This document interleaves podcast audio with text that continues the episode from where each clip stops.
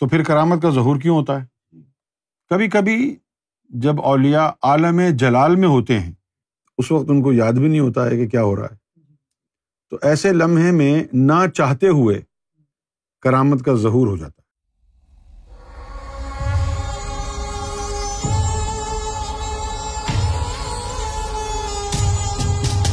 عام جو لوگ ہیں ان کو جو ولیوں میں سب سے زیادہ فیسنیٹ کرتی ہے بات، وہ یہی ہوتی ہے کہ ولیوں سے کرامت کا ظہور ہوتا ہے۔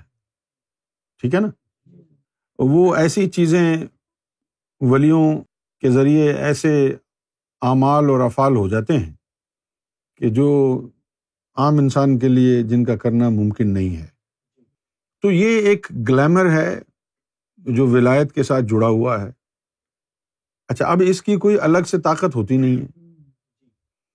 اور پھر روحانیت میں یہ بھی کہا جاتا ہے کہ استقامہ فوق الکرامہ، ثابت قدمی اور پھر استقامت۔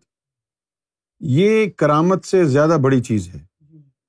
اپنے بھید کو، اپنی طاقت کو چھپائے رکھنا استقامت ہے۔ اور یہ کرامت سے بہتر ہے۔ ولیوں کو اجازت نہیں ہوتی کرامت دکھانے کی۔ تو پھر کرامت کا ظہور کیوں ہوتا ہے؟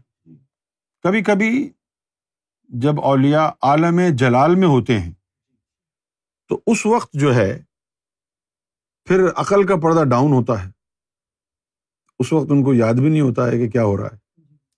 تو ایسے لمحے میں نہ چاہتے ہوئے ان ولنگلی کرامت کا ظہور ہو جاتا ہے۔ نیت کر کے کسی ولی نے آج تک کرامت نہیں دکھائی۔ نیت کر کے کہ جی میں یہ دیکھو کرامت دکھا رہا ہوں۔ کرامت دکھانا روحانیت میں ممنوع ہے۔ اور ولیوں کے تو پھر اقسام بھی بہت ساری ہیں نا۔ ہر مقام اور ہر مرتبے کے ولی ہوتے ہیں۔ ان کی طاقتیں بھی مختلف ہوتی ہیں۔ ایک سلطان الفقرا ہوتا ہے۔ سلطان الفقرا کی باطنی طاقت کا یہ عالم ہے۔ کہ وہ کسی کو چلوں مجاہدوں میں لگائے بغیر نظروں سے ہی اللہ تک پہنچا دیتا ہے۔ اس کے پاس یہ طاقت بھی ہوتی ہے کہ جس کا چاہے ایمان سلب کر لے، جس کا چاہے زندگی سلب کر لے، نظر مارے اور مار دے۔ فرشتوں کو کہ لے جاؤ اس کو۔ ختم۔ کسی بھکاری کو نظر ڈال کے بادشاہ بنا دے۔ اور یہ کسی بادشاہ کے اوپر قہر کی نظر ڈال دے تو اسے بھکاری بنا دے۔ یہ طاقتیں سلطان سلطان الفقرا کے پاس ہوتی۔ تو پھر امام مہدی کا کیا عالم ہوگا؟ کرامتیں تو بڑی چھوٹی چھوٹی سی چیزیں ہیں۔ کوئی بڑی بات نہیں ہے۔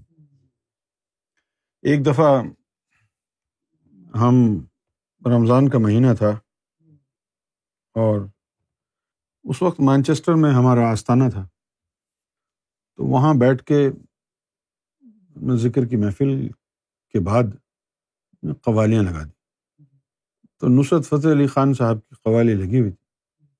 اس قوالی کے دوران جو ہے وہ جذباتی طور پر بہت زیادہ شدت پیدا ہو گئی جذبات۔ اور سرکار کا ذکر شروع ہو گیا۔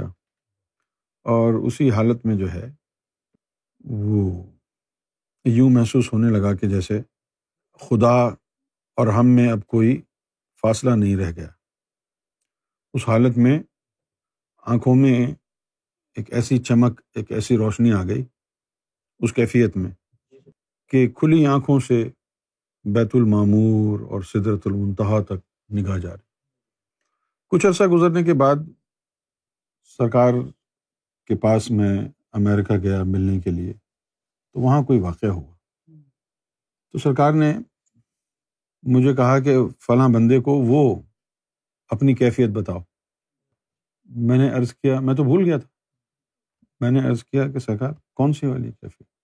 فرمایا وہ جب تم مانچسٹر میں آستانے پہ بیٹھے تھے، قوالی سن رہے تھے۔ تو کبھی نہیں بتایا سرکار۔ وہ لمحہ بتاؤ کہ جس میں بندہ خدا بن جاتا ہے۔ تو اس لمحے جو ہے سرکار نے یہ فرمایا وہ کینیڈا سے ایک ہماری بہن آئی ہوئی تھی سرکار کو ملنے کے لیے سکھ مذہب سے دلجیت کور سرکار کو مانتی تھی۔ اس نے پوچھا تھا سرکار سے کہ سرکار آپ کوئی کرامت وغیرہ دکھائیں۔ سرکار نے فرمایا ٹھہر جاؤ ابھی دکھاتے ہیں کرامت۔ تو مجھے کہا کہ اس کو وہ لمحہ بتاؤ۔ بتایا۔ اس کے بعد سرکار نے یہ فرمایا کہ ہمارے جو غلام ہیں، ذاکر ہیں، غلام کا لفظ استعمال نہیں فرمایا، سرکار کی عادت نہیں۔ فرمایا کہ ہمارے کچھ ذاکر ایسے ہیں۔ ہمارے ماننے والے، ہمارے کچھ ذاکر ایسے ہیں۔ کہ اگر وہ زبان سے مردے کو کہہ دیں کہ زندہ ہو جاتا تو وہ زندہ ہو جاتا۔ تو اب ہم اپنی زبان میں کہیں، سرکار کے غلام ایسے ہیں۔ کہ جو مردوں پر نظر ڈالیں تو وہ زندہ ہو جائے۔ تو فرمایا کہ ایسے مرید بنانا ہماری کرامت ہے۔ ایسے مرید بنانا کسی عجیب بات ہے نا؟ تم کرامت کی بات کر رہی ہو۔